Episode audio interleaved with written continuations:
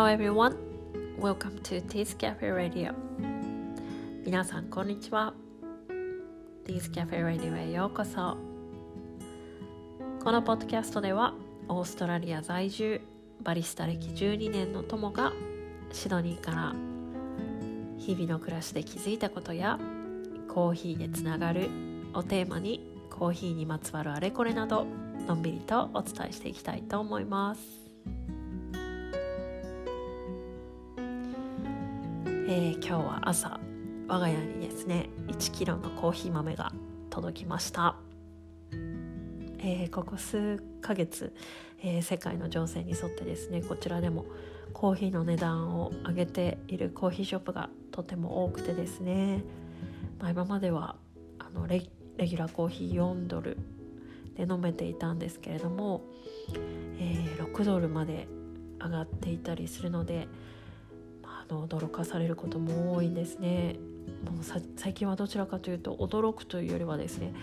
ああここもかというあの落胆にもうどうしようもないんですけれどもね、えー、近い感じになっています。えー、他の食材の値段も上がっているということで、えー、今日お友達と会話でですね、あそこのお店でコーヒーとクロワッサンテイクアウェイしたら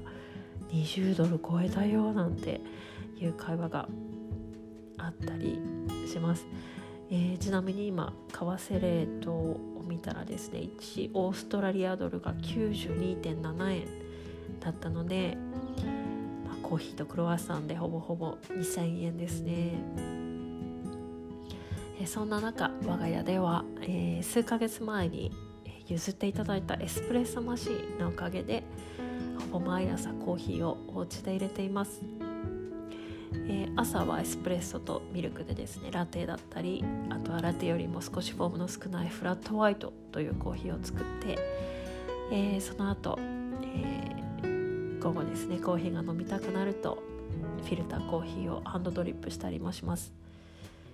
えー、こちらではミルクを使ったコーヒーをホワイト、使わないものブラックという言い方をしたりするんですけれども、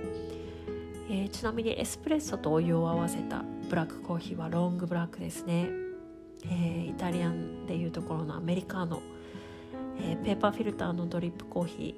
ーのことをバッチブリュー、バッチコーヒーという呼び方をします。こちらでは多くのカフェがエスプレッソベースのコーヒーに、えー、ブレンドの豆を使っていて、えー、フィルターコーヒーにシングルオリジンの豆を使っているというところが、えー、多いと思います。我が家ではエスプレッソにもフィルターにも同じ豆を使うんですけれども、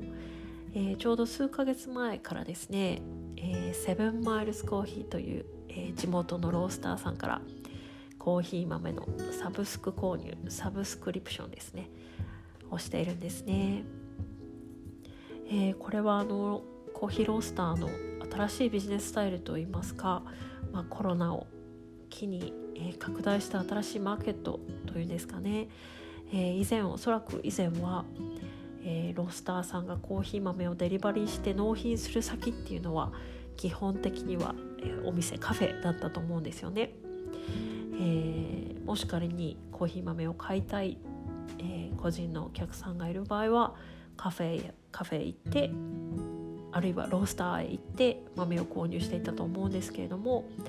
えー、今はたくさんの、えー、ロースターさんが個人宅への宅配というのをやっていて、例えば、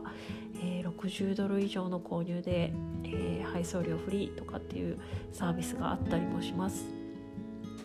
まあ、入れ方によって引き方を変えて粉でのデリバリーに対応してくれたり、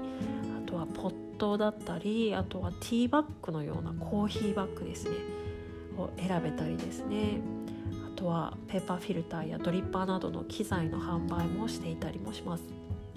日本でもこの傾向は広がっているんでしょうかね。えー、豆は、えー、同じ種類のブレンドが基本的には毎月届くんですけれども、えー、途中で種類を変えることもできて、今朝届いた今月のいちキロバッグはですね私たちが初めて、えー、受け取ったブレンドなんですけれども、タッツィーナという名前のブレンドで、えー、イタリアンバールスタイルのブレンドですっていう風にキャプションがついていました。とてもあのパッケージが可愛かったのでインスタグラムの方にもあげようと思っています。あの今朝はね新しいバッグを開けたので、えー、とってもいい香りがキッチンに漂っていてですね、えー、アンソニーとふたりであのグラインダーを合わせて、えー、何度かテストショットを入れて、えー、コーヒーを楽しんだんですけれども、ローストも深すぎず、えー、酸味の入り具合だったりバランスっていうのもとても良くてですね、えー、美味しいコーヒーが届いたねということで、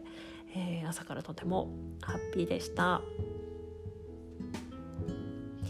えー、昨日ですね、私が、えー、子どもたちとの生活の中で持つ、えー、難しい気持ちの整理っていうのを最近できるようになってきましたっていうお話をしたんですけれども、えー、実はこの数ヶ月ですね、私の頭の中でぐるぐるぐるぐるしていた言葉がふたつあって、えー、それは罪悪感と諦めっていう言葉だったんですね。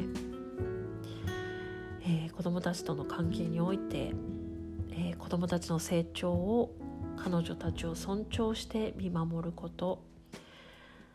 あとは自分自身、私ですね、私自身の生活を充実させて私がハッピーでいること、えー、このことがとても大事なんだっていうことはですね、少し前から理解してきていました。えー、でも私はですね、やっぱり思うように彼女たちをサポートできないことへの罪悪感っていうのを常に持っていたんですね。えー、それが時にはイライラになってしまったりとかっていう風になっていました。えー、それからですね、えー、これは彼女たちが今将来のために学んでおいてほしいと思うようなことをですね、伝えることをやめてしまうことっていうのを私は諦めという言葉で捉えていました。えー、ペアレンティングを諦めること、自分自身を諦めること、あとは彼女たちを諦めること、まあ、とてもネガティブなイメージというのを持っていてですね、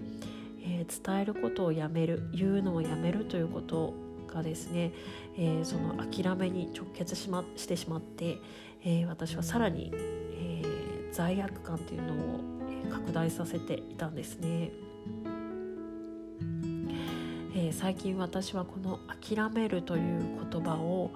ポジティブに言い換えてみると、えー、受け入れるということだというふうに学んだんですね。えー、さらにこの受け入れるは、えー、この人と私は違うんだと距離を置いてこう違いを受け入れるというよりはですね、一歩踏み込んで、えー、許して受け入れる、えー、不十分な自分自身だったり、あとは彼女たちが見せる素直な感情表現だったり行動っていうのをですね、許して受け入れる。えー、我が家の場合ですが、我が家の子どもたちは、えー、私たち大人から言われることを理解はしてると思うんですよね。あの部屋を片付けようねとか、テレビはもう消した方がいいよとか、えー、残さず食べた方が体にいいよとか、えー、感謝の気持ちはしっかり伝えていこうねとか、えー、おそらくですね、私たち大人は、えー、そのことができないことで起こるその子たちの未来への影響っていうのを心配してですね、ついつい言い過ぎてしまうし、えー、イライラもすると思うんですよね。でもその受け取るタイミングっていうのを、えー、子どもたちに委ねていいんだなっていうふうに思ったんですよね。えー、例えば片付けて言うと、まあ、すっきりした部屋で過ごした方が気持ちがいいし、集中力も上がるし効率も上がるし、えー、このくらいのうちから片付けをする習慣っていうのを持っていた方がいいんじゃないかなっていうふうに私は思うんですけれども、えー、彼女たちは本当に片付けが苦手で、えー、部屋をですね、すぐに足の踏み場がないほど散らかした状態にしてしまうんですよね。まあ、片付けるのが面倒とか、えー、必要性を感じないとか、まあ、やり方がわからないとか、行動に移せない理由っていうのはあると思うんですよね。えー、その理由を受け入れて、えー、その状態を今は改善しないという彼女たちの行動をですね、受け入れてみようというふうに思います。まあ、ひとまずはですね、今は私が、えー、鼻歌を歌いながら掃除機をかけているような姿を彼女たちが見て、あ、片付くってこんなに気持ちいいことなんだなってことをですね、なんとなく感じ取っていてくれれば、まあ、いつか彼女たちのタイミングで、あ、片付けてみようかなっていうふうに思ってくれるかなというふうに思っています。えー、そこにね、委ねてみようかなというふうに思います。まあ、子どもたちのね、求めるものに私自身が戸惑うこともたくさんあってですね、えー、我が家の場合は彼女たちが踏み込んでほしくないラインっていうのの見極めに私が少し苦労したりもするんですね。もちろんあのまだまだ子どもなのでたくさんの愛情だったりサポートが必要なんですが、ただ私に母親面されたくないっていう気持ちもですね、やっぱり見え隠れすることがよくあるんですよね。もちろん強がってる部分もあると思います。まあ、ただあのなんともね、タイトルのつけられない、まあ、私の立場で、えー、っていうのをまあ受け入れてくれているっていうことに感謝してですね、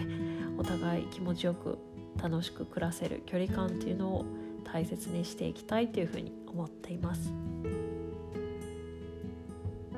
まあ、いろいろなね、ご意見があると思うんですよね。えー、我が家はとてもユニークだし、まあ、この家族の中にいて、あとは今のこの子どもたちの成長過程があって、関係構築の過程の中にいる私友だからこその見解だなというふうに聞いていただければなというふうに思います。ただね、この考え方はもしかしたらあの職場での、あの長い目で見た後輩育成だったりですね、あとはチームビルディングなんかにも応用できる考え方じゃないかなというふうに思っています。それではコーヒーにまつわる今日の一言です。